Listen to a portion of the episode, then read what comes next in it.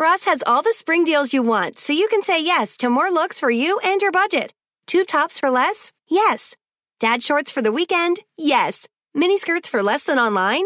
That's a yes for you and your bank account. Find your certified yes for me moment and save 20 to 60% off department store prices every day at Ross. Hurry in for spring deals today. Items and styles vary by store. Building a stronger financial foundation? Good plan. Northwestern Mutual's guide to good financial planning can help you balance spending and saving, set goals, and start creating the life you want to be living. You'll learn how the tools in your financial plan reinforce each other to help you minimize taxes and offset potential risks. Grow your confidence by strengthening your finances today at northwesternmutual.com slash good plan. The Northwestern Mutual Life Insurance Company, Milwaukee, Wisconsin. Episode 144 of The Bowery Boys Mysteries and Magicians of Old New York. Hey, it's the Bowery Boys. Hey. The Bowery Boys is brought to you by Eurocheapo.com. Eurocheapo's editors inspect and recommend the best budget hotels in Europe. On the web at Eurocheapo.com. Welcome. And hi there. Welcome to the Bowery Boys. This is Greg Young. And this is Tom Myers, and I'm kind of creeped out by that, Greg. Turn down the lights, settle into bed, for it is time for the sixth annual Bowery Boys Halloween special. The fact that this is our sixth Halloween show is scary enough. Frightening indeed. But tonight we have some really special tales, some spiritual tales. Mysterious, unexplained phenomena will be discussed this evening based on real life places and events in New York City history. And Greg and I are both putting on our over dramatic ghost story voices, even though these aren't all ghost stories. No, they're not. We're expanding our vision here a mm. little bit. In the past, we've spread throughout the boroughs, hunting down all all manner of ghosts. We are going to have a couple traditional ghost stories, but we're adding two more additional stories that focus in on New York's obsession with the spirit world. A mixture of magic, illusions, mediums, fortune telling. And today, the evidence still isn't conclusive. Was it real? Was it a fraud? So we have decorated our recording studio here in a, a traditional over the top fashion with some these little lighting features with sparkles, sp- uh, glowing LED pumpkins and Yes, cobwebs. Greg has really not let me down again this year. Right, over here is a Pez dispenser in the hmm. form of a bat. So we are now appropriately over the top to present to you four amazing tales of mysteries and magicians in New York.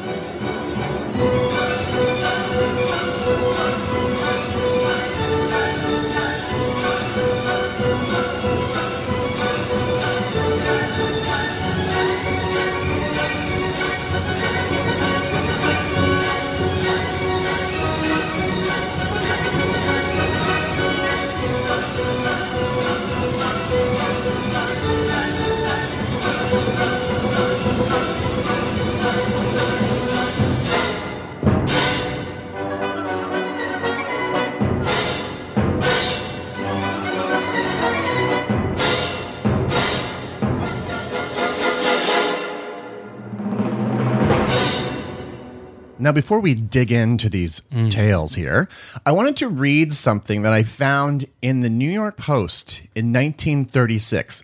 This was the front page story of the Post, okay? Keep that in mind. This little thing I'm about to read you has little elements of the things that we are about to talk about.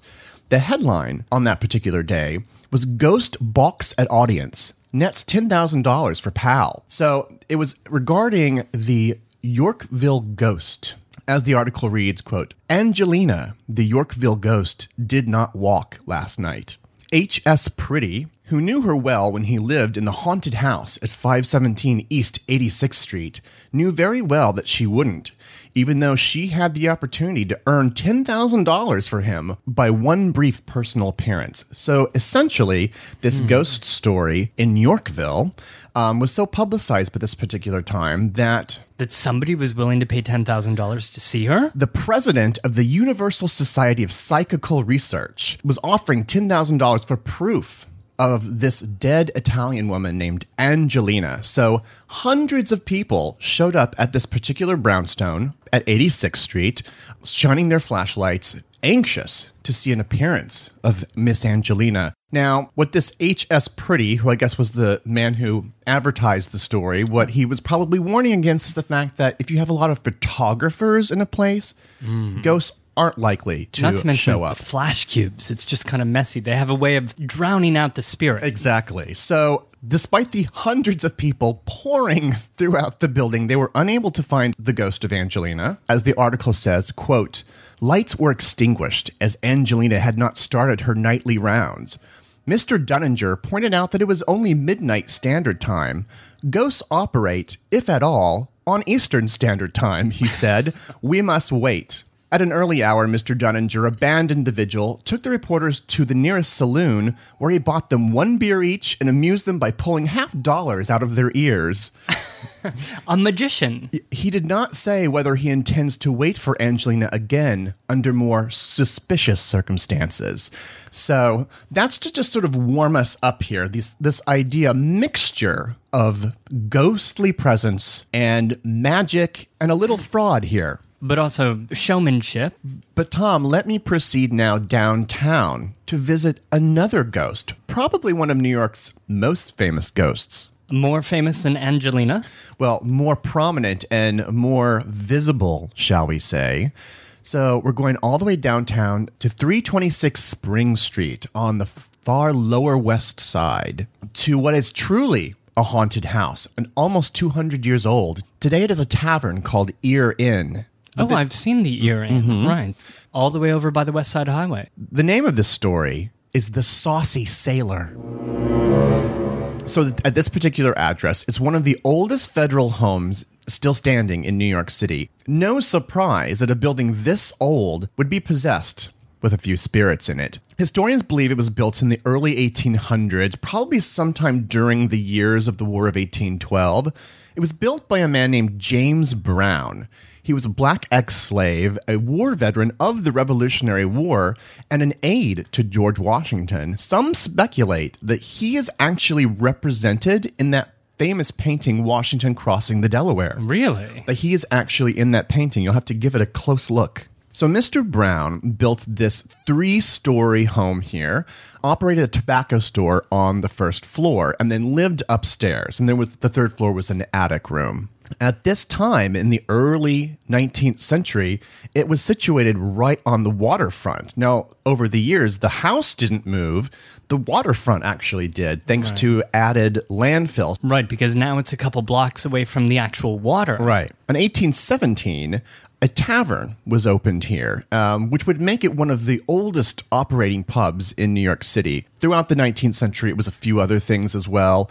Um, flash forward to 1890, when an Irish immigrant reopened the place as a tavern and operated it quite successfully almost until the end of Prohibition, of course. Until the end of Prohibition? Well, let's just say it still served booze during Prohibition, Of for it was also, like so many buildings, was also a speakeasy.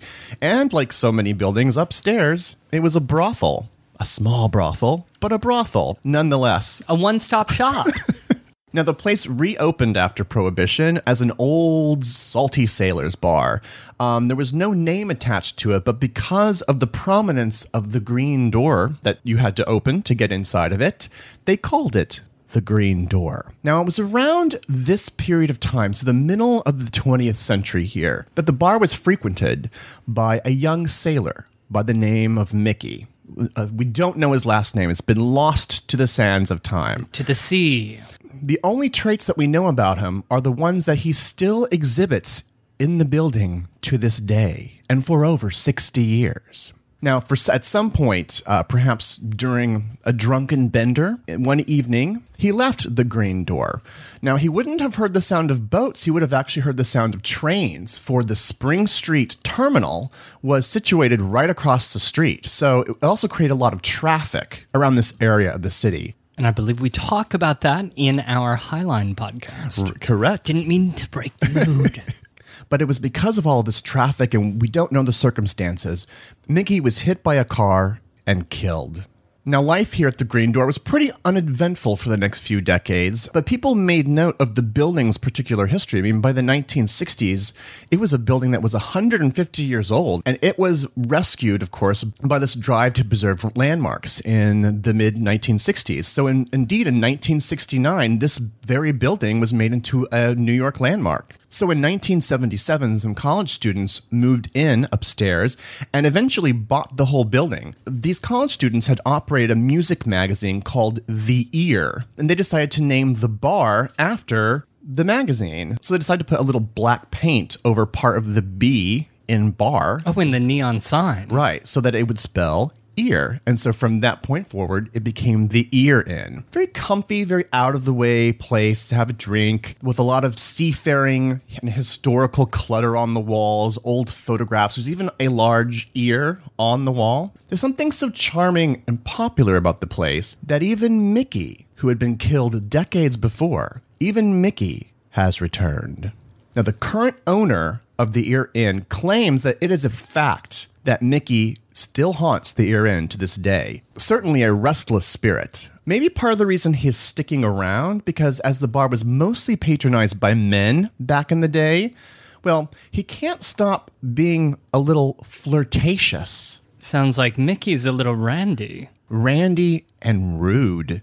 Women patrons have reported being pinched while standing at the bar. They'll be startled, obviously. They'll turn as if to like tell them to back off, and no one would be standing there. The fireplace would sometimes light a flame all by itself. In fact, there was a fire in 1996 that to this day no one knows quite how it started there. Some attribute that fire to this mischievous little spirit, Mickey. You know, it's a small place, so I mean, Mickey might poke you or touch you while you're there. Um, sometimes he might just be standing in the corner watching you as you're drinking or while you're talking with your friends and just looking at you. Occasionally, he gets rather thirsty. Diners have sworn that their drinks have disappeared from people's tables. And this is something that has been pervasively mentioned and noticed throughout the years. These disappearing drinks. Disappearing drinks at a bar. It's incredible. It Dis- must be a ghost, Greg. It must be a ghost. Many customers report seeing a ghostly shape in the corner or a shadow of a man being cast upon their table as they're sitting there when nothing is standing behind them. Although these days it seems like Mickey seems to stay up in the attic to today, which is just a little storage. But there used to be apartments up there, believe it or not. People used to live there. Women who lived there reported as they were going to bed at night and just tucking in, they would feel a shudder and they would feel as though like somebody was entering the bed, a shifting of the sheets and the blankets. And of course they turn and there would there would be nobody in bed with them. Other times the beds would just shake violently in the middle of the night. One family who had actually rented that space moved out because they were so disturbed by these nighttime visitations. Perhaps they weren't frightened necessarily because Mickey doesn't seem to have been a sort of an ominous ghost, but they were just not getting any sleep. And again, they thought it was just Mickey. Or was it? Many years ago, the owner allowed a documentary film crew into the Ear Inn to film for about three days. And they, they, of course, naturally, in these stories, brought a psychic with them. The psychic attempted to communicate with Mickey and then, you know, pry him away from his ghost booze or whatever. But then she discovered something else that there were more spirits in the house, that there were several that inhabited the Ear Inn. So this bar is truly full of spirits. In today's modern context, of course, Mickey's behavior, but this is unwanted Oh. sexual assault, of course. Absolutely. Well, a crowded historic bar is no excuse for inappropriate contact. Absolutely is not. Now, I wanted to experience Mickey myself. So this past Monday, it was a stormy, rainy night. Do you remember that? It was very Oh, like yeah. almost foggy. I thought, well, that would be a perfect time to see if I could uh, introduce myself to Mm. Mickey and let him know what they were talking about him on the podcast. I did go to the Ear Inn and had a charming dinner and a couple nice brews, and even sat in that back dining room that so much history has gone through. Of course, I didn't see Mickey, unfortunately, but if I had a few more drinks, I'm sure I, he would have popped right in front of me. And he may have even helped you finish those drinks. oh, that's true, right? So that is the story of Mickey and Erie, and a very light-hearted ghost's tale. And a much friendlier tale than the one I'm about to tell you, Greg. Hmm. For this is the story of who's hidden in Melrose Hall. This is, in fact, one of the most famous haunted houses in the city's history. This story taking place in Brooklyn, more specifically in the Flatbush neighborhood. I will add that I don't know what you're about to say. I don't know the details of the story, but in researching just ghost stories of mm-hmm. Brooklyn, this one comes up almost more than any other story. Well, the house in question, Melrose Hall, is a lovely old mansion that was built on 20 acres of land surrounded by green lawns and gardens, a row of elegant trees leading from the street up to its front door. It all started with a man named Lane. He was an Englishman who, in the mid 1700s, was kicked out of England because of his rather wild ways. So, and you can imagine it takes some wild ways to get kicked out of a country. Sure. So he was forced to go to Brooklyn, Where they'll take anybody. and where he continued his carousing. And in 1749, Mr. Lane built this three story mansion in Flatbush, a rather conservative building from the outside. It had two wings shooting off at its main section. Its roof was steeply sloped up, and inside he had splendid furnishings, grand staircases, nice artwork, an immense ballroom, a giant library that took up most of the ground floors, and bedrooms upstairs. And around it were, you know, other mansions like this and other farmland. It's hard to imagine, of course, uh, this neighborhood being like that today, but it was just large farms spread out and connected by dirt roads. So you're saying it's rather secluded. Well, when Mr. Lane died, his mansion was purchased by the Colonel William Axtell, who was a, British sympathizer and a loyalist, because around this time, of course, there were rising tensions with the British. Axtell was as well a, a rather wild man, and he changed this mansion accordingly. He installed secret chambers and hidden staircases throughout the mansion to hide his fellow loyalists so that if there was trouble, they could hide and still, you know, be comfortable. But he also built dungeons where he could entrap and then th- cast away uh, American patriots. So he's really thinking of everything here in these new additions. Meanwhile, you know, the party raged on upstairs. According to the Brooklyn Daily Eagle, quote, it was a scene of sumptuous dinners, splendid balls, costly private theatricals, and receptions that were attended by men famous in civil and military life, and women renowned for their beauty and accomplishments. So fairly high society. I see like a rows of carriages outside, mm. full moon, the sound of light music, entertainment inside. men walking around, binders of women. Now, pulling back a little, before Axtell even came to the United States, you need to understand that his romantic life was a bit of a mess. And it's going to inform his life here at Melrose. Absolutely, because what happened is he's part of a noble family, the second son.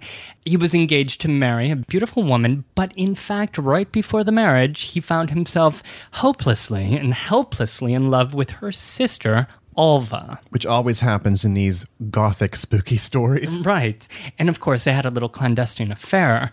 Well, he asked mom and dad on both sides if they could just ditch the fiance and get married to the sister. Nobody liked that idea. It was all very embarrassing for all parties involved. So he ended up getting married to the original fiance and then setting sail and coming to the US, where he would then buy this house and start his okay. life here. Unfortunately for him, though, in the very next ship was Alva. She had disguised herself as a man and hopped on the next boat for the United States.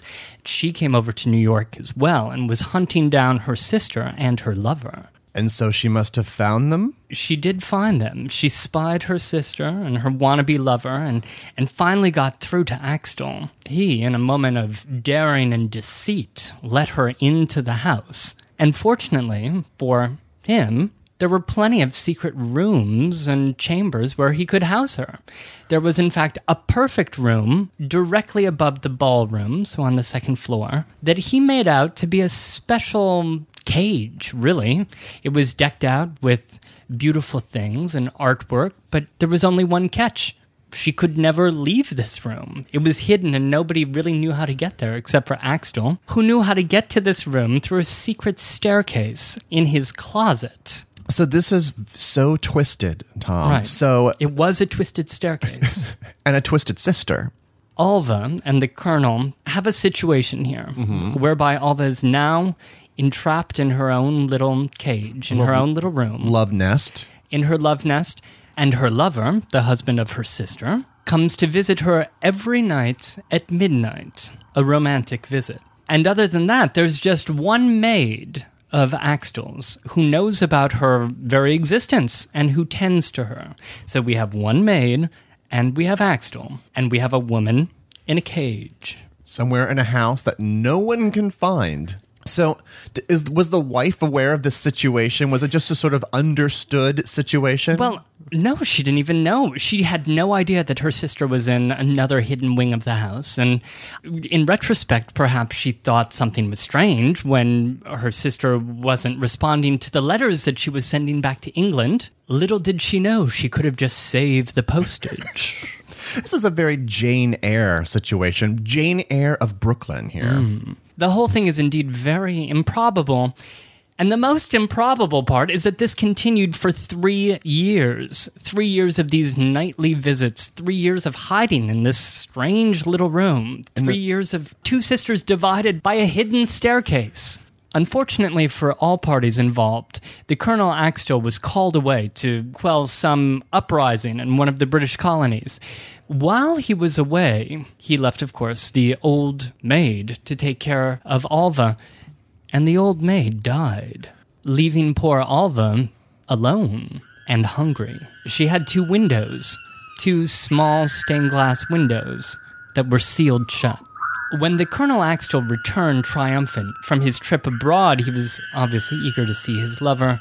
He got home, raced upstairs, went through the closet and down the secret staircase, and found Alva dead in her secret chamber. This in turn drove Colonel Axtell mad. That night, under a full moon, he buried her out under a big old tree next to the house. And then days later, he himself died.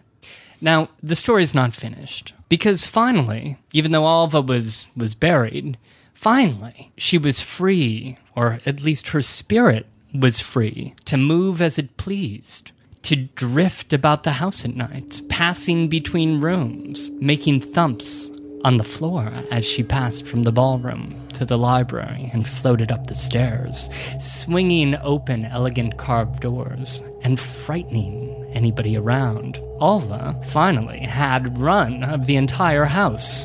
So Mrs. Axtell is still residing in the house even after her husband has died. Yes, well, she in fact found out about the story of, of her sister and her husband, and then witnessing the moaning and gliding of her sister's ghost, she thought that that was not the best environment to raise her children. Right. And so she moved the entire family back to England. Subsequent inhabitants of the old mansion told stories of the walking and the thumping and the bumping and the wandering and the spirit of old, poor, lovesick Alva and an actress named Anna Cora Mowatt, who lived in the mansion uh, during the mid 19th century, wrote a memoir called The Autobiography of an Actress in 1854, where she told of the story of Alva, because by this point, the neighbors surrounding Melrose Hall had been telling the story for decades and generations. So this was a famous story in a house that was probably very notorious, especially with all these secret rooms, and now it was inhabited by an actress. probably the best person to live in that possible situation. Needless to say, Melrose Hall is no longer there. And to place Melrose Hall on the map, it's located where today's Bedford Avenue between Clarkson and Winthrop. Well, that's like just a couple blocks from Prospect Park, like on Right. the south side. Right. That was a moody, atmospheric ghost story, Yeah, to I say hope it wasn't least. too macabre. Well, the next two stories here are going to have a lot more. Forgive me, Tom. A lot more basis in like actual like newspaper clippings and articles. So, Right. But we're not going to be steering away too far from the spirit world. We will be talking about this whole movement that happened near the late 19th century, early 20th century, this fascination with spiritualism. By which you mean the ability to communicate with people who had passed on, who were dead. In our Ghost podcast two years ago, Supernatural Stories, we t- I told a story of the popularity of seances and how many respected people, including Abraham Lincoln, had been in seances. Like there was a certain fascination that maybe these things had some validity to them. And certainly there's still people today who believe in seances, so we don't mean to dismiss a whole movement. Now, another avenue of exploring the spirit realm that sort of popped up around this time, around the 1890s, is something that we probably don't take very seriously today, but they took dead serious. And thus begins the tale of Patience Worth. That avenue of spiritual conversation that I was referring to is the Ouija board, or what they called the planchette in the late 19th century. This is, of course, that wooden plank that has letters and numbers on it, and you have a little triangle that you put your hands on, and you let the spirit speak through you. I'm sure we've all played with that in I'm- high school. Yes, um, I've gotten spooked out late at night with friends. You said Ouija. I think I used to say Ouija. The correct pronunciation is Ouija, and let me explain why.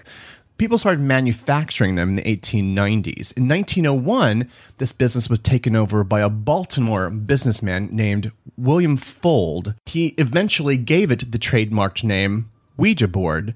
Originally, it was claimed that Ouija meant Egyptian for good luck. But in fact, it's actually a combination of the French and German words for yes. Ah, Ouija. So not really Ouija.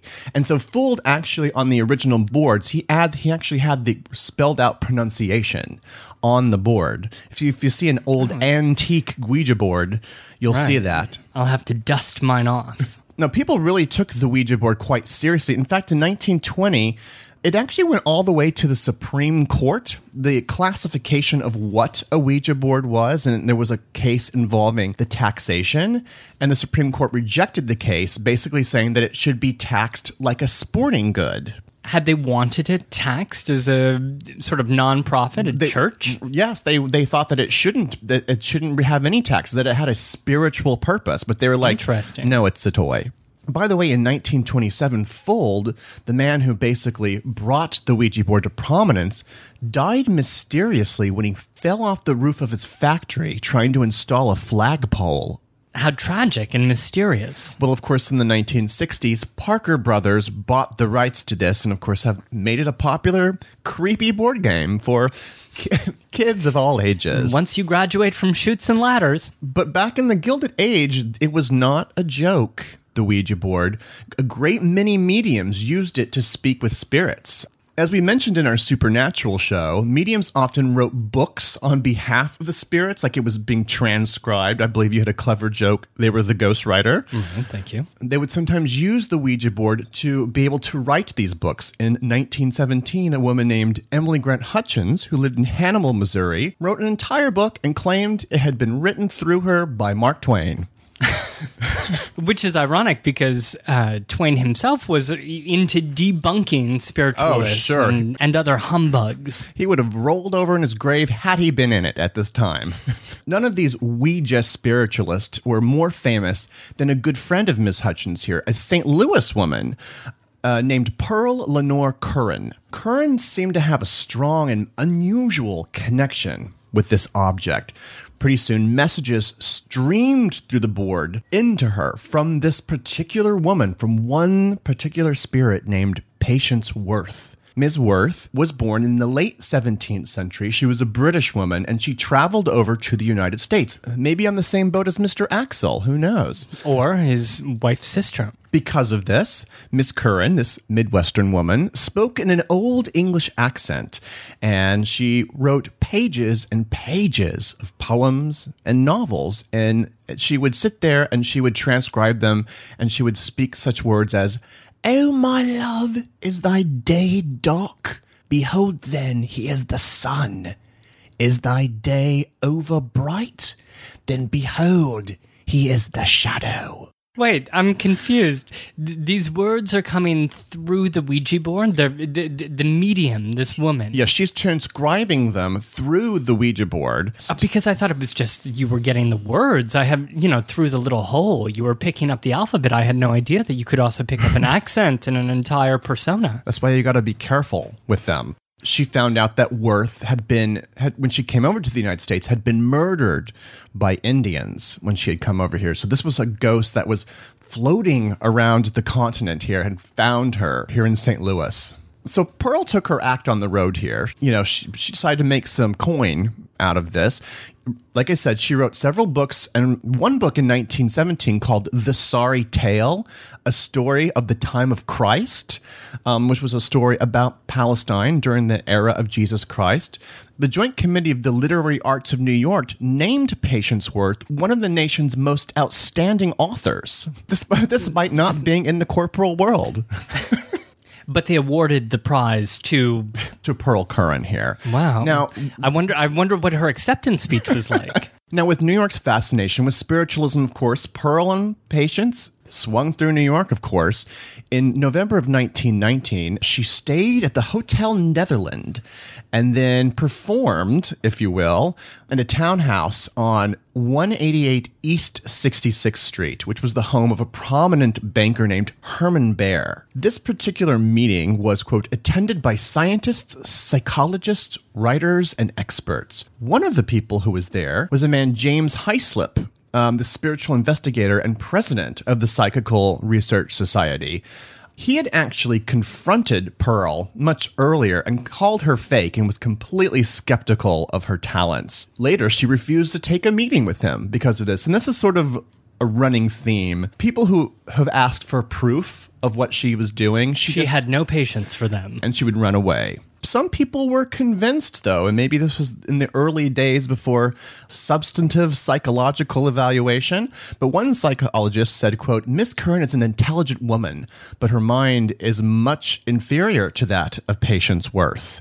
Kind of hmm. implying that, like, well, someone must be speaking with her, right? So is everyone convinced? No.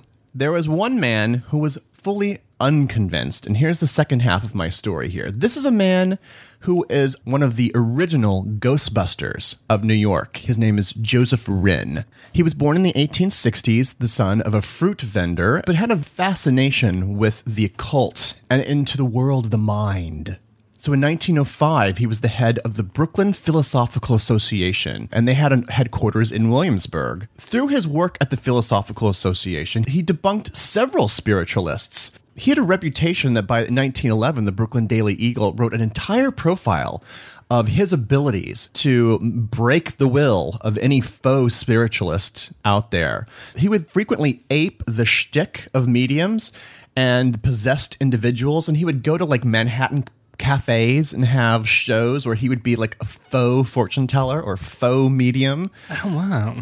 Now, flash forward to a few years later here. So we have Joseph Rinn in New York when Miss Curran Oh, good. and Patience Worth are flying into town. On February 1920, he threw the gauntlet at Miss Curran and offered her $5,000 to return to New York and prove her powers and her connection with Patience Worth. Let Ms. Curran come to New York and appear in any public place. Um, he basically taunted her in the newspapers. He had this elaborate method that he was going to test her, where he covered the Ouija board and had coded letters on it, and he wanted to see if she would be able to utilize her skills. Curran accepted and actually suggested that they rent out Carnegie Hall. Oh my. So, which in fact, Rinn did so. He took his $5,000 offer to Carnegie, and on May 19th, 1920, thousands of people filled Carnegie Hall to see this sort of extravaganza and uh, debate, if you will. between Debate and debunking exactly like they were in the Carnegie Hall. into Carnegie Hall. So, so Rinn was pitted against five different spiritualists. The crowd, who had paid anywhere from 75 cents to $2.50 to witness all of this, um, saw spiritual leaders debating the hot topic, but then they, of course, they actually had practitioners, and that's what everyone came to see. Perhaps the most vivid display was a medium named Miss Mackenzie, who came out clad in all white, quote, from throat to shoes, and her waist was spanned by a heavy tassel cord. Immediately, she came out and she lifted her hands out towards the crowd. She was immediately heckled by audience members as she raised her hand to summon a spirit to come forth. Someone in the rafters cried, Woo! Uh, of course, like the crowd is laughing and screaming at her, but she's continuing to like point to people in the audience and say, There, you, Frank is standing by your side. I can see him. He is white and shadowy. Of course, that person would not know a Frank who had died.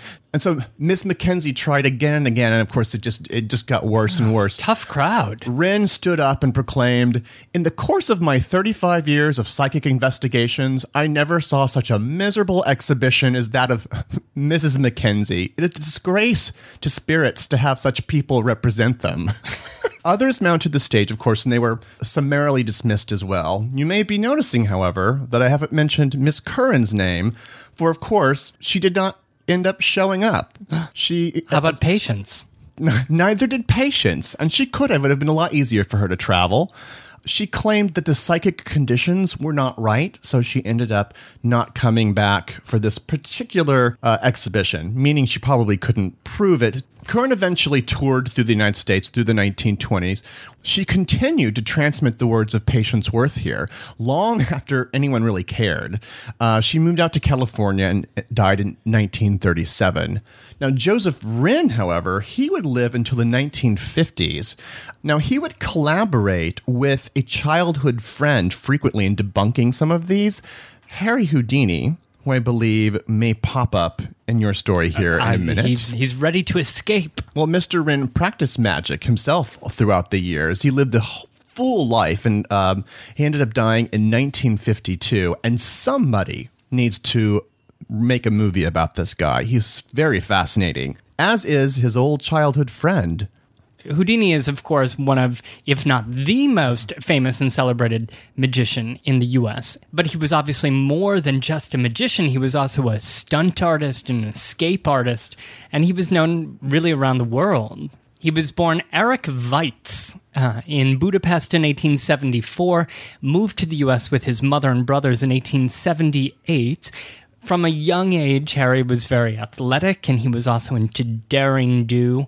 He was a trapeze artist and he performed also as a magician. He took on the name Houdini as an homage to the French magician Jean Eugene Robert Houdin. Say that five times fast. Robert Houdin. Houdin. Houdin. Houdin. Yes. So so he just put, threw an eye on the end of it and made it Houdini. In 1893, he was performing with his brother Dash in their brotherly magician show, The Brothers Houdini, out at Coney Island when he met his future wife, Bess.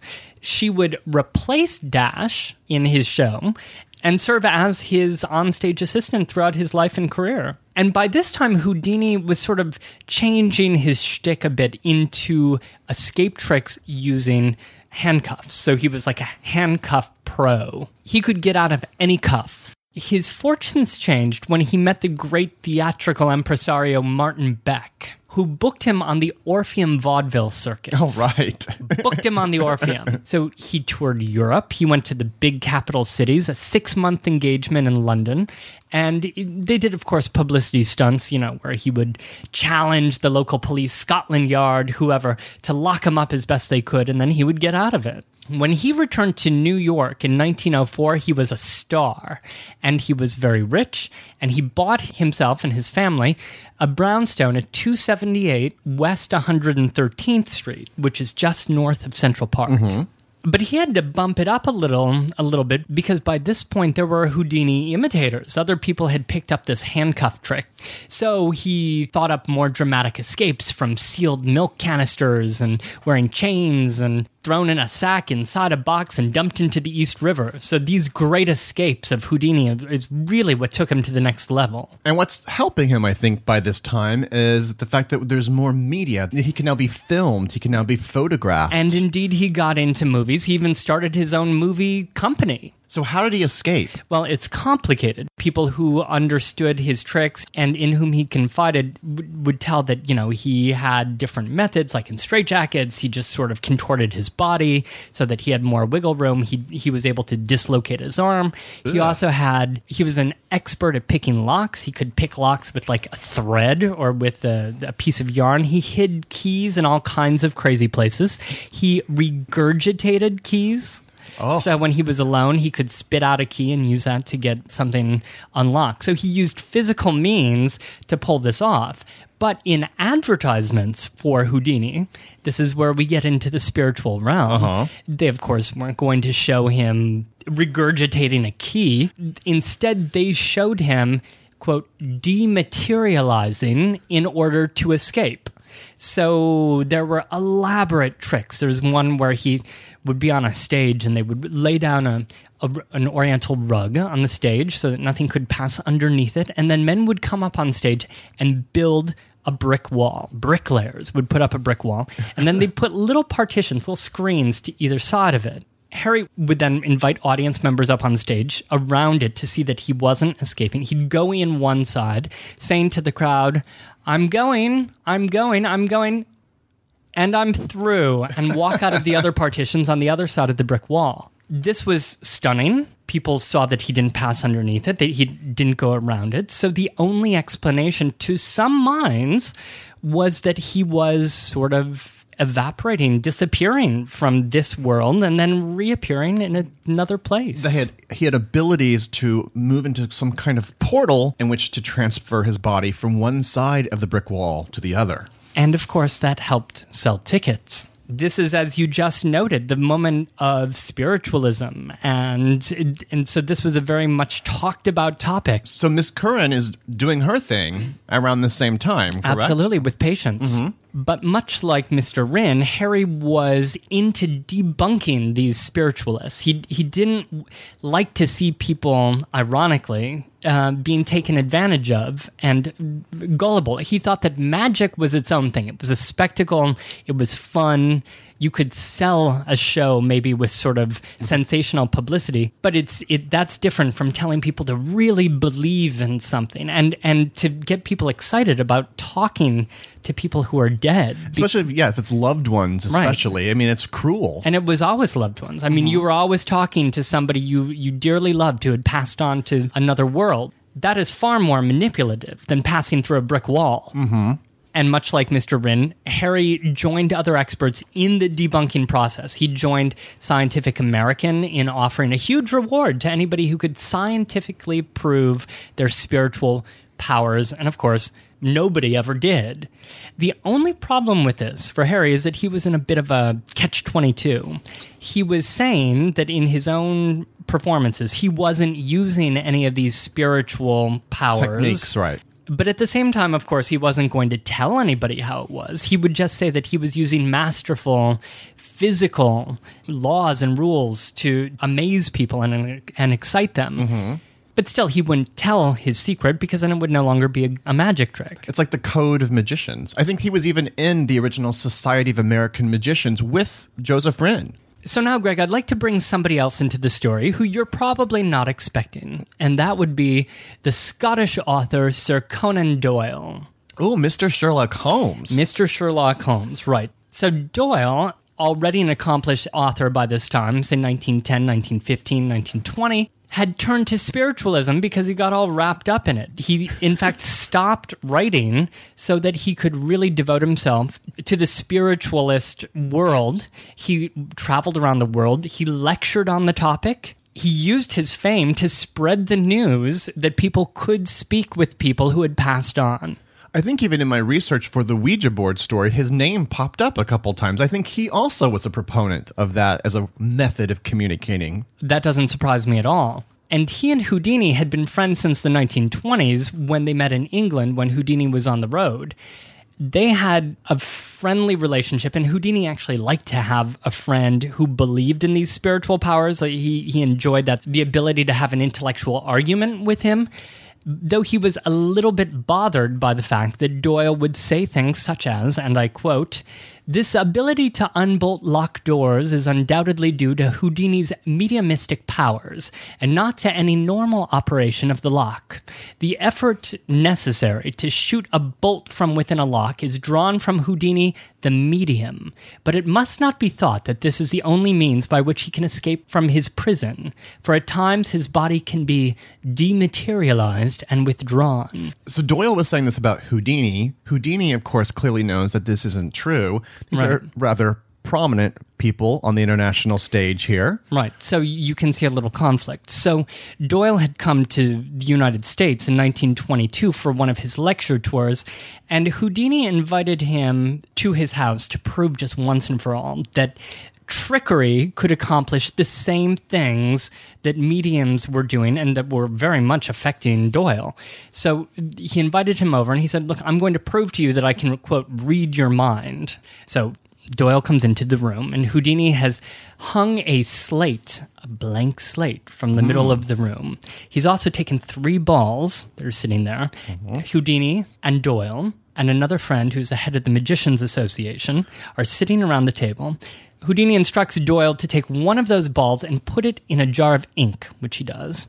Then he takes a slip of paper, hands it to Doyle, and says, I want you to walk as far away as you like and write anything you like on this slip of paper and then return to this room. I shall sit here and be watched at all times by our magician friend to make sure that I don't do anything sketchy. I'm paraphrasing. Right, of course. Doyle goes over two blocks away and bends over, scribbles hmm. something on this sheet of paper, comes back in, hands it to him, and then is instructed to pull the ball out of the ink and place it upon the slate. To his amazement, and to everybody's amazement in the room, except perhaps Houdini, the ball starts turning on its own and starts writing on the slate Mene Mene Tekel Upharsin. What Latin. That? What does that mean? Latin for a very famous Bible verse. An astonished Doyle unfolds the slip of paper, which says the exact same thing on it. How? Well, how, did, how did that happen? And unf- Seriously, uh, I don't know. I don't either. and unfortunately, this was intended to prove to Doyle that Houdini didn't have any mystical or mediumistic powers, Except and that he could accomplish this by trickery. But it seems like this did happen by some sort of strange mental power. And because, of course, Houdini would not explain to him how he did the trick, and the magician begged him to explain how this this trick worked, and, and he, he wouldn't, though he did swear to never do the trick again because he found it too, quote, spooky. Wait, so so you're not kidding? We still we no one knows how he did this. No, no. And, you know, perhaps it's been exaggerated through the years, but because his friend Ernst, the magician, retold it until his last days. So I don't know. So, in the meantime, Doyle is giving lectures that are sold out during his time in New York at Carnegie Hall, downtown from Houdini, just uh, two years after your great project medium. It's like a the nexus of of New York spirituality. Who knew that about Carnegie Hall? That's when they knew how to sell out a show, you know? During his lectures, he was selling them out because he was not just giving a dry lecture, like one might give, say, at Cooper Union, um, about the subject. He was also showing magic lantern slides of of these sort of spirit photo- photographs of people standing with a dead figure next to them, you know, which was uh, transparent done i think just by double exposure but still that was you know that was mind-blowing back in the day audience members were worked into a tizzy. People were shouting. They fainted. People wandered aimlessly up and down the, aisles not knowing what to do. People people were seeing and hearing from and communicating with people who they loved who had died before. Oh it was a God. mess in there. And the sad thing, really the tragic thing, is that people left Carnegie Hall still worked up about this, sometimes to, to really tragic ends. There was a woman named Maud Francher who listened to Doyle actually on the radio. So she overheard one of his speeches and she took it upon herself to kill her son. And then she downed a bottle of Lysol and a week later died herself, all because she had been so inspired. Meanwhile, in Brooklyn, a man who had been to Carnegie Hall to the lecture left the show, returned home, said that a spirit had been following him since Carnegie Hall, and so he killed his wife with an ice pick. Well, after all of this, you know, and you've got the sponge writing on the slate, you've got all this going on, Doyle and his wife decided to take a little break and go out to Atlantic City. So they, they went to the shore. Yes.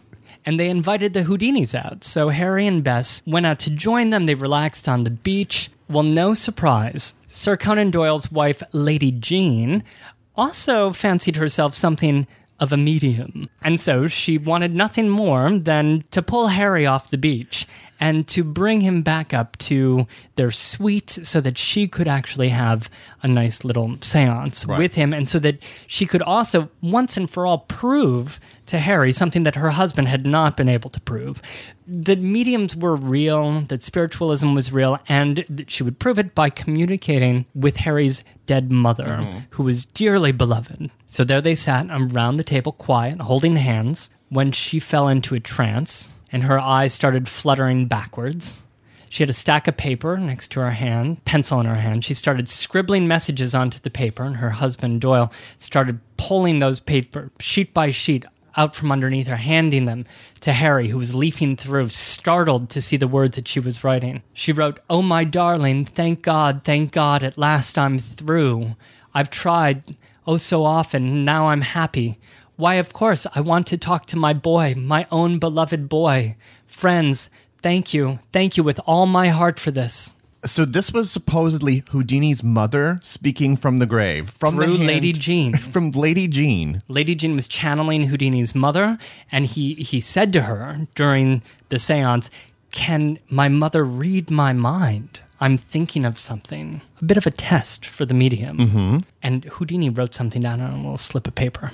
Well, Lady Jean kept scribbling notes, and she wrote lots of things about just how what an honor it was to talk to her son. And yes my son i've always wanted to read your mind and i'm just so happy and blah blah blah. Harry was exhausted but he was also rather skeptical because his mother didn't exactly have a great command of the english language. So it seemed entirely improbable that she'd be communicating in this kind of english this my dear it's so wonderful to finally break through to you etc and furthermore she was jewish and would not have written from the left side to the right side uh, across the, the page as Lady Jean was. So Harry was skeptical. So when they were all done, Houdini was exhausted and he wanted to really get out of there, but he also didn't want to be rude. And he looked at them and he said, Well, here's what I wrote. And the name Powell. Powell, who was a magician friend of Houdini's. And Doyle was so startled because just two days ago, another English friend of his named Powell had died. So, of course, once again, Houdini trying to disprove spiritualism only proved something even stronger And stranger, to Doyle. Tragically, just a few years later in 1926, while Houdini was traveling on the road, he was in Montreal and he was reclining and get, and stretching after after a show. A student came backstage, a university student named J. Gordon Whitehead, approached him and, and said to him, Are you strong enough to resist a punch to your stomach? And Houdini, who was only half awake and half listening, said, Well, sure, yeah. And Whitehead started pummeling Houdini in the stomach. Well, Houdini hadn't tensed his stomach muscles, he hadn't flexed his abs. Houdini was also at this point dealing with a soon to rupture appendix. But ever the showman, he continued on to Detroit and on October 24th, after this event, gave a final performance during which he passed out, was revived and finished his show, and afterwards was checked into the hospital in Detroit. And he died there on October 31st, 1926. Halloween of 1926. Ever since then, people have been trying to get in touch with Houdini. With the spirit of Houdini, there are seances being held still today. But Houdini and his wife Bess made a pact that after he died, she would try get in touch with him through a seance every year, one on the anniversary of his death. She kept a lit candle from the moment he died next to a portrait of him. And every Halloween, Bess would sit down with some friends around a table and try to talk to her husband. Finally, on the 10th anniversary of his death, she called it quits. A little bit later, she would quip that 10 years is long enough to wait for any man. And he's buried in Queens today. Perhaps worth seeking out if you're feeling in the spiritual mood. Is it worth it if you have the patience? and that wraps up this season of spooky, ghoulish, and magical tales. check out the blog, BoweryBoysPodcast.com, where I'll have some pictures of some of the folks that have been mentioned in this show, but not Angelina, I'm afraid, and probably not Patience Worth please join us on Facebook as well and on Twitter. And it is fall, so I want to recommend the walking tour of Washington Square Park that I recorded just a couple months ago. This is actually kind of the perfect time to do it because the leaves are now changing. Just get nice coffee and experience over 200 years of history of that haunted park. I mean, Washington Square Park has Right, a few absolutely. thousands of ghosts. And you can get that on iTunes or through the blog. Mm-hmm. So have a great New York week, whether you live here or not. See you real soon.